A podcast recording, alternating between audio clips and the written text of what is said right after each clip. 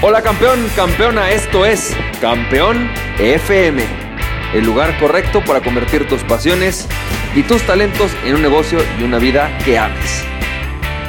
Hola, ¿qué tal? ¿Cómo estás, campeón, campeona? ¿Cómo te va? Yo soy Francisco Campoy. Bienvenido y bienvenida al episodio número 68 de Campeón FM y campeón, campeona, qué gusto me da saludarte.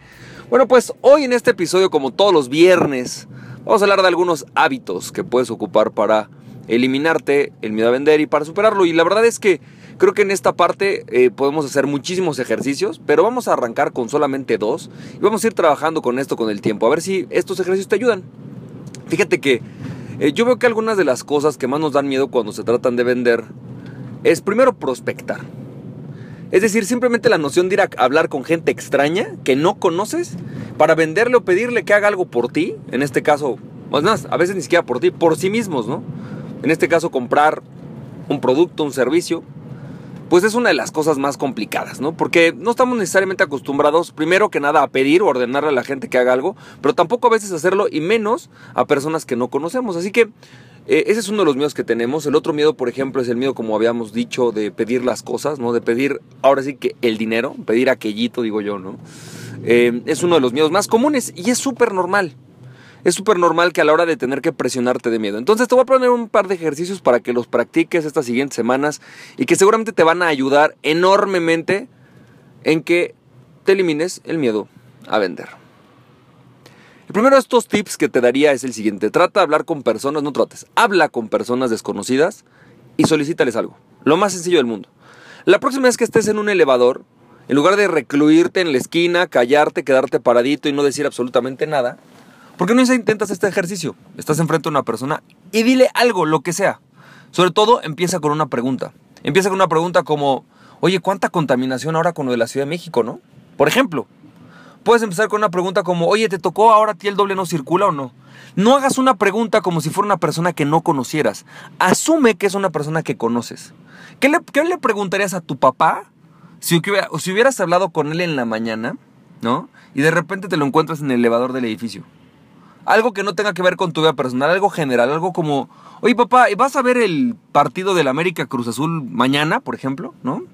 Este, o le preguntarías algo como, no sé, este, oye, eh, ¿qué restaurante de carnitas me recomiendas? Bueno, puedes empezar una plática con un desconocido así. Y si pudieras, todavía mejor, pídele un favor. Por ejemplo, una de las grandes maneras de hacerlo, y eso te lo enseñan, por ejemplo, mucho para seducción, imagínate que estás en un Starbucks y al lado está una chava que te gusta mucho, que se te hace muy guapa. La mejor manera de presentarte con ella no es decirle, hola, ¿qué tal? Mucho gusto, Francisco Campoy, ¿cómo estás? ¿No? Hay que decir bien, oye, perdón, ¿eres modelo? No, o sea, eso no va a servir, ¿no? Lo mejor que podrías hacer es presentarte, te paras y le dices algo como, oye, perdón, fíjate que estoy tomando unas fotos para el Instagram, ¿me puedes tomar una? Es que tengo mi foto diaria con mi Starbucks y me gustaría que me tomaras una foto para mi Instagram, ¿podrías tomármela? Ya, ¡pum! Te la toma hiciste algo, entablaste una conversación con alguien como si fuera tu mejor amigo, ¿no? O decirle algo como, oye, ¿tú cómo tomas el café? ¿Con azúcar? O sea, ¿cómo me recomiendas tomar este café? ¿Con azúcar o con tal? La persona no va a hacer que responderte, seguramente te va a decir algo como, pues, con azúcar. Ah, ok. Este, bueno, a ver, déjame ver una cosa. A ver, pruébalo, ¿no? No sé, podrías hacer algo por el estilo, empezar con simplemente preguntas. Una de las mejores formas de hacerlo es simplemente empezar con una pregunta de la vida cotidiana. Algo como, oye, este, ¿viste la nueva revista de tal? ¿Qué opinas? Eh, no, no la he visto. ¿No conoces la revista de Entrepreneur? ¿No viste el nuevo número? No. Ah, ok, es que yo pensé que lo hubieras visto porque eh, te vi como cara de emprendedora, pero bueno, no está interesante. Bueno, pero a ver, ¿qué opinas al respecto de tal? Pum. Eso empieza a ser una conversación. Y lo mejor que podrías hacer es simple y sencillamente pedirle el favor a alguien de que haga algo por ti. Eso sería lo mejor. Es una gran manera de iniciar una conversación y es una gran manera de que puedas empezar a perder el miedo a hablar con personas que no conoces. Otra forma de hacerlo, otra forma de hacer esto, eh, o de ayudarte a superar el miedo a vender, es la posibilidad de hacer presiones a las personas. Y entonces yo creo que uno de los miedos que tenemos es el miedo a que qué pasaría si esta persona la pierdo, ¿sabes? ¿Qué pasaría si esta persona que estoy a punto de venderle, la pierdo. Bueno, pues entonces para evitar, la pierdo por presionarla. Para evitar ese tema, lo que podrías hacer, y es un ejercicio muy interesante, es no lo hagas primero con las ventas, hazlo con la gente de tu vida común. ponles deadlines, ponles fechas límites para lograr algo. Como por ejemplo, a lo mejor llega con tu marido y dile, oye mi amor, ¿cómo estás bien? Oye, ¿te acuerdas que quedaste de pagar, de pagar el servicio de la luz? Sí, bueno, pues ¿qué crees? Te queda para mañana. ¿Sabes? Si para mañana no lo has hecho, bueno, pues me vas a tener que pagar el doble porque nos va a costar el doble. Ponle algún, algún límite a las cosas de alguna consecuencia negativa. Por ejemplo, vamos a pensar que llega em, tu primo y te dice, oye, fíjate que a ver si nos vemos el sábado. Dile, ¿el sábado? Si seguro, si ¿a qué hora llegas? A las 5. Va, si no llegas a las 5, tú pagas la cuenta. ¿No? O si no llegas a las 2, tú pagas la cuenta. Esto te va a empezar a acostumbrar a tener que a poderle poner presión a las personas a que logren algo. Y en la medida en la que vayas mejorando este tipo de tareas, también empieza a hacer con las personas a las que te van a comprar. A ponerles un límite. Oye, a ver, oye, sí, fíjate que sí me interesa comprar un coche. ¿Te gustó este coche? Sí, vamos a una cosa. ¿Qué, pasaría si no, si, no lo, si no lo compras? Es que sí lo quiero, bueno, pero ¿qué pasaría? No, pues no lo sé, bueno, vamos a una cosa. Si te voy a dar aquí al viernes. Si aquí el viernes no lo quieres, no lo compras, yo no te voy a hablar, pero voy a vender este color que a ti te gusta. Y ya no te lo voy a vender, puedes ir a cualquier otra cocina, pero ya no te lo voy a vender. Y eso hace que a lo mejor suenes como fanfarrón, mala onda, a lo mejor la persona lo va a tomar como raro, pero si lo haces con una sonrisa y te ríes, como, o sea, güey, es broma, ¿no? Eh, pero también es en serio, existe esta necesidad del cerebro de resolver esa escasez. Y también te ganas la confianza porque al final de cuentas estás poniendo un límite a que las personas tomen una decisión.